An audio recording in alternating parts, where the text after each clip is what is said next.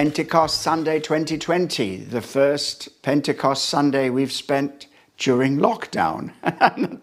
I'm not saying we're going to be here in another year, but let's make full use of what is available to us now because the Holy Spirit has come 2,000 years ago God opened the window of heaven, poured out the Holy Spirit, and that was a definitive moment, a defining moment, a dividing moment, a dividing moment between Old Testament and New Testament, the new manifestation of the Spirit, God's presence on this earth, particularly as sent from the Father as His promise through the Son into the hearts of believers. So it's a very special day. Uh, and I'm going to go to uh, Acts chapter 2 I know earlier I said I wasn't going to do that because it's what we normally turn to uh, on Pentecost Sunday. And last year I remember speaking on the passage and I was emphasizing something slightly different. And this time I'm coming at it in a way that is much more personal, much more direct, as a pattern, as a template, as a preparation for what God wants to do in your life personally and in our lives as a community. And dare I say, if, if the prophetic juices are flowing, it's what, that God has something by way of a, Pente, a new Pentecostal manifestation for us in KT, London City Church. So let me read Acts chapter 2, first 13 verses. When the day of Pentecost arrived, they were all together in one place. And suddenly there came from heaven a sound like a mighty rushing wind, and it filled the entire house where they were sitting. And divided tongues as a fire appeared to them and rested on each one of them. And they were all filled with the Holy Spirit and began to speak in other tongues as the Spirit gave them utterance. Now there were dwelling in Jerusalem Jews, devout men from every nation under heaven. And at this sound, the multitude came together and they were bewildered because each one was hearing them speak in his own language. And they were amazed and astonished, saying, Are not all these who are speaking Galileans? And how is it that we hear each of us in his own native language? Parthians and Medes and Elamites and residents of Mesopotamia, Judea and Cappadocia, Pontus and Asia, Phrygia, Pamphylia, Egypt, and the parts of Libya belonging to Cyrene, and visitors from Rome, both Jews and proselytes, Cretans and Arab- Arabians, we hear them telling in our own tongues the mighty works of God.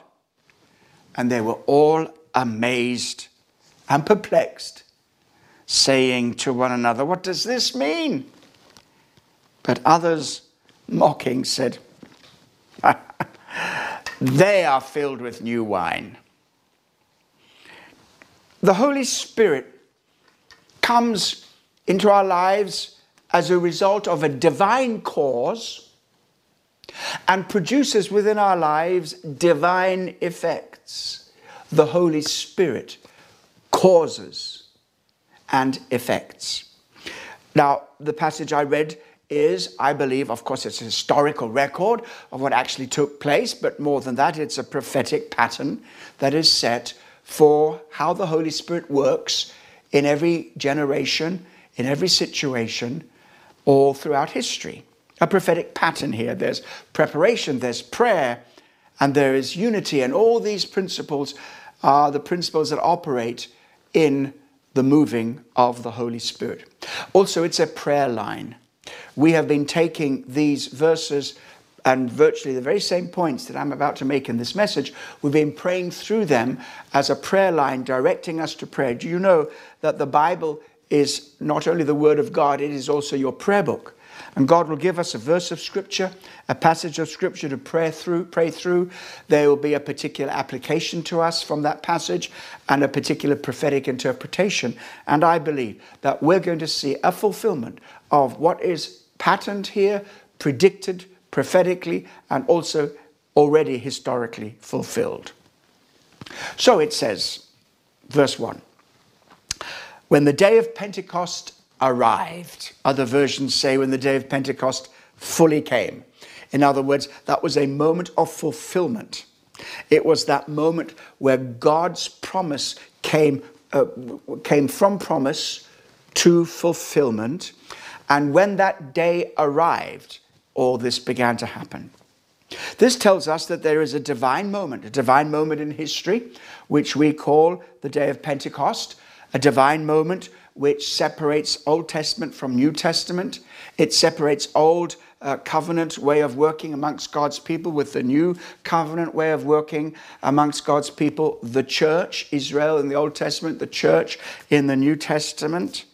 It speaks about a long time of preparation. It was prefigured in the Old Testament this day. It was prophesied, anticipated, and finally it arrives. And we know even on the day of Pentecost, which followed the resurrection and ascension of Jesus, there had come preparation by Jesus himself in going all the way to the cross and coming to his disciples and saying, I'm, I'm going to go away. But it is good for you that I go away because if I go away, the Holy Spirit will come. And we know that on the day of Pentecost, Jesus, exalted to the Father's right hand, poured out this gift, the promise of the Father. So the day of Pentecost, now that was a day, as I've just said, past, completed, historically done, dusted, finished, over, definitive, all right? However, the effects are still coming to us today. What happened on the day of Pentecost sets off a series of effects that we are experiencing today. It's rather like this. I'll do this, I won't do the demonstration completely, but I have a glass of water here. And uh, if I was to pour out this glass of water uh, onto the floor, not only would I make a mess, and I'd have to explain why to Amanda in a moment, I did that, so I won't do it. But uh, you could imagine when you start to pour, it will come over the edge and it will keep on pouring out until the whole glass is empty, and then it will stop pouring. Now, when we talk about the Holy Spirit, He is infinite. There is no end to him. There's no limit to him. He is measureless. So when God poured him out on the day of Pentecost, it was once an act accomplished and fulfilled, but also an ongoing experience. That's why God invites us in the scripture to keep on being filled with the Spirit of God. And I remember uh, many years ago when I first encountered the Holy Spirit in what we, I think, quite rightly call the baptism of the Spirit. Jesus takes us and immerses us into the Spirit. As believers, we receive the promised gift of God, we receive the Holy Spirit, we are immersed into Holy Spirit. Uh, uh, and that happened in my experience many years ago. But there is an ongoing experience. It's rather like a sponge. We are immersed into Holy Spirit and then we can say we are in the Spirit. But then, like a sponge, we receive of the Holy Spirit. It's only a physical metaphor, it's just a metaphor, but to show that as well as being baptized in the Holy Spirit, we receive the Holy Spirit. We are in the Spirit, and the Spirit is in us. And that process of inviting more and more of the Spirit's influence in your life should be a lifelong process. There'll be moments of sensing being filled with the Spirit, and there will be tremendous peaks of experience, but also every day, moment by moment, we are walking in the Spirit, surrendering our life to the Holy Spirit so that we can be uh, uh, full of the Spirit. And I believe that God is showing us prophetically that there is a new day of Pentecost coming for us. I don't mean that's the repetition of that day. I've uh, shown you it's not a repetition, but, but there's a moment where we can look back and say, God has given us a new, fresh move of the Holy Spirit. He poured out His Spirit upon Kensington Temple in a new way and in a fresh way. And I want you to be around for that. Who knows? It might even be today. Amen and amen. But there are certain conditions uh, which follow this pattern of the Spirit's coming. It says they were all together in one place. This is about unity. They were gathered together, gathered in unity of heart and purpose, gathered in expectation, gathered waiting for the promised fulfillment. They were also gathered in the same place physically. And that's very, very important. Now, uh, we know that we can't be in the same place physically right now, but we are in a Zoom room. We are in a Zoom space. We, we are in virtual space. And uh, virtual space is real because we are really there. You know, it's just not physical, all right? Just because it's not physical doesn't make it real. So we're having a virtual church service. Actually, it's a real church service today. And we are gathering, we're gathering in cyberspace, we're gathering in Zoom. But, but more important, even than the geographical place, it is the spiritual place that we're gathering. We're gathering in a spiritual place. And God wants us to bring ourselves together to come to the same place so we might be in the same place spiritually, uh, expecting, hoping, and committed to the same thing. Now, the next thing we find is this word suddenly, there came a sound as of a mighty rushing wind. The word suddenly excites me because it speaks of spontaneity. I don't mean you and I being spontaneous. I love spontaneity. But this is divine spontaneity.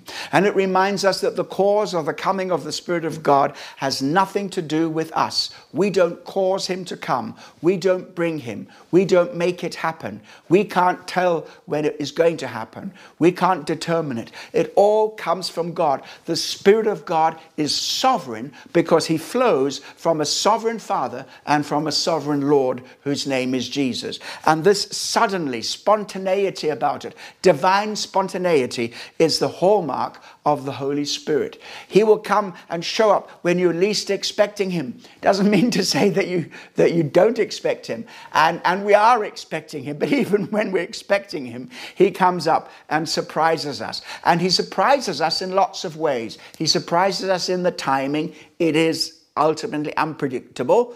We, we don't determine it. It's indeterminate, unpredicted. God does it, and that's fantastic. When, when, when we see the Holy Spirit is the free Spirit, that's wonderful. But also, uh, it, when He comes, He does something different. Now, on this day, there were certain things which were repeated.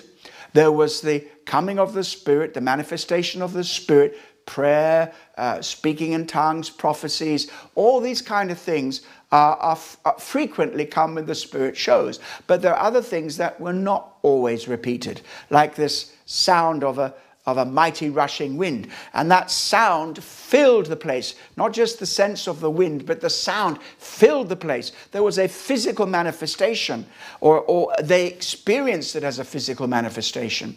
Now, that hasn't hasn't isn't repeated every time the spirit moves but something special happens and, and very often, uh, the manifestations are uh, that accompany a move of God very, very unique to that move.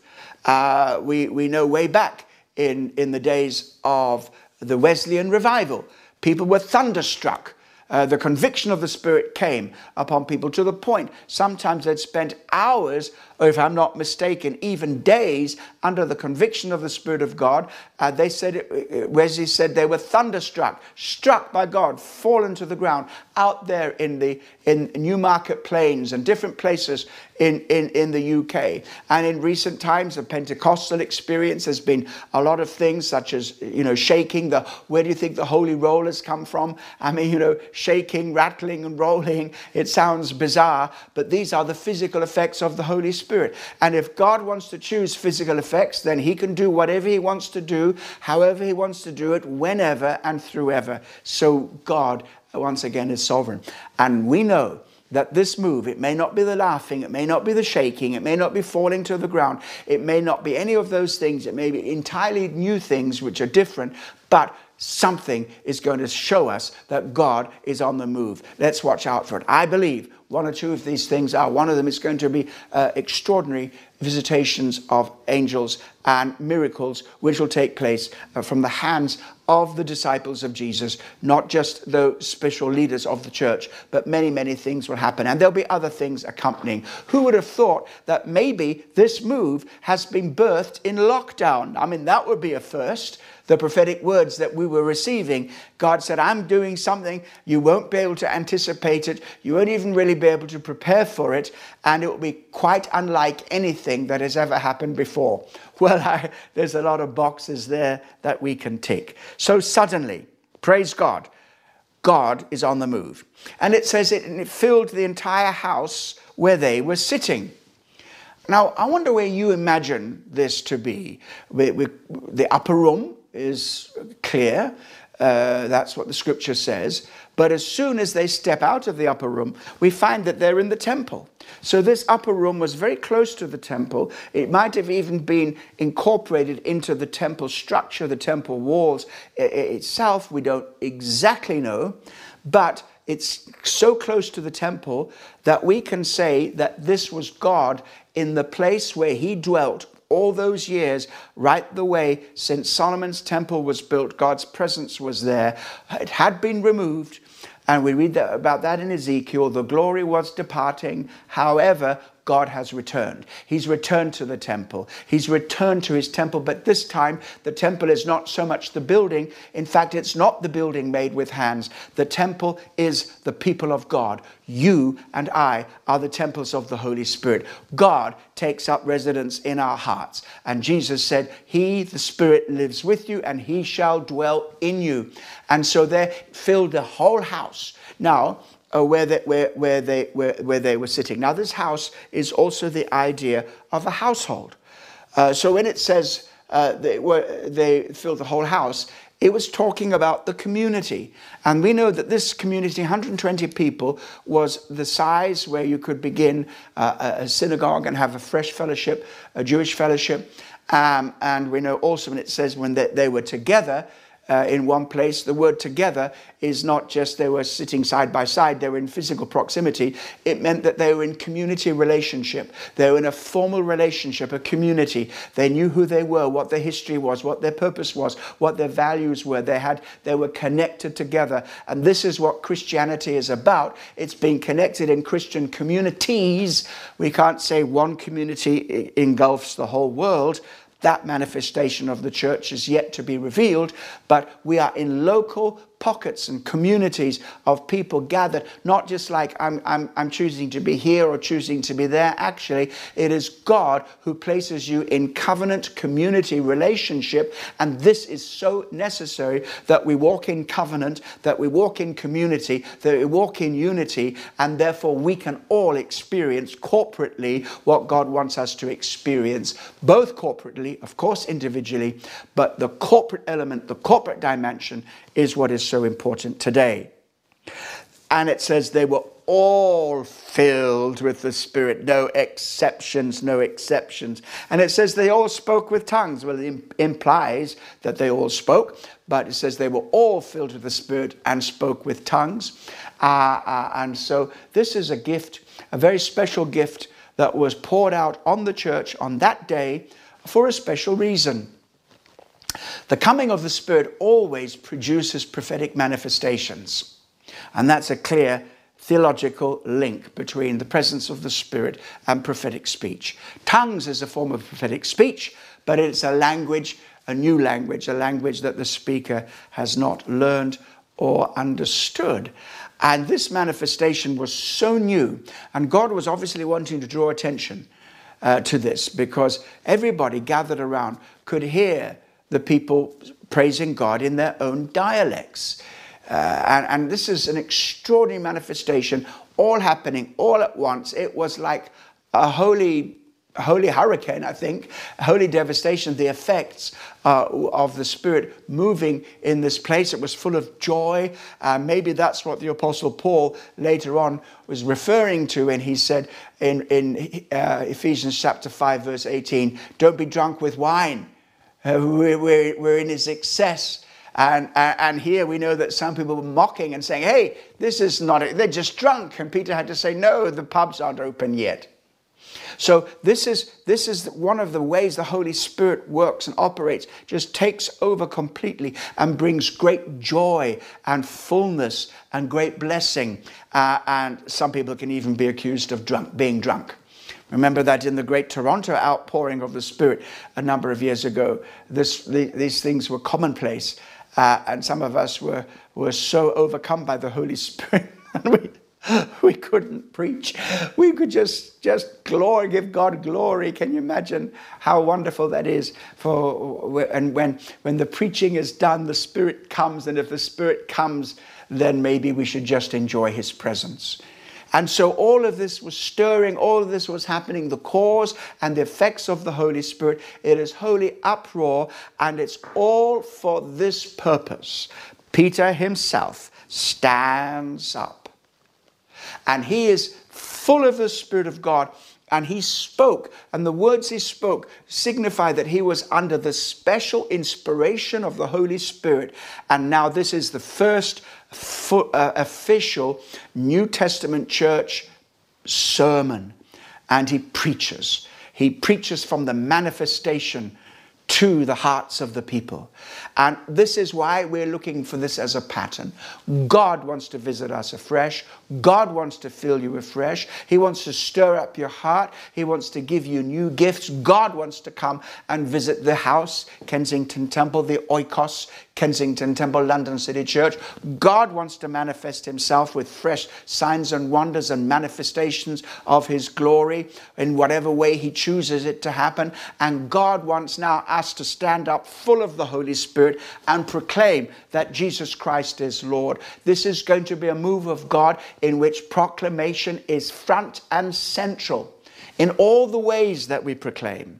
Yes, with our daily lives. Yes, with our good deeds hardly self conscious that they're good deeds, just doing deeds of love because we're so full of love, speaking words of truth, no compromise and truth. And so people who say to us, you know, you, you, you, are bigoted, you say that there's only one way to God, you're bigoted, you say that Christian morality is the only form of morality, you say that Christian truth is the only truth by which all truth should be judged. And, and they say, you, you, you know, you're crazy, you're so arrogant. Let them say it. We will speak the truth. We will speak the truth in love. Because imagine, friends, if this is true, then it puts a question mark over all of our lives. What are we going to do with the Jesus who died on the cross for our sins? What are we going to do with the Jesus who is not dead but is raised from the dead and is right now seated at the right hand of the Father? What are we going to do with this experience of the Holy Spirit which demonstrates to us that Jesus is alive? You know, one of the most wonderful things about the coming of the Spirit is that He brings an assurance deep into our lives that all this is real. I mean, the Holy Spirit, I was going to say makes it real. No, He doesn't make it real. It is real. When the Holy Spirit gets a hold of your life, it, it manifests the reality, the real reality, the reality that Jesus Christ is alive and He is living in our hearts. Amen and amen.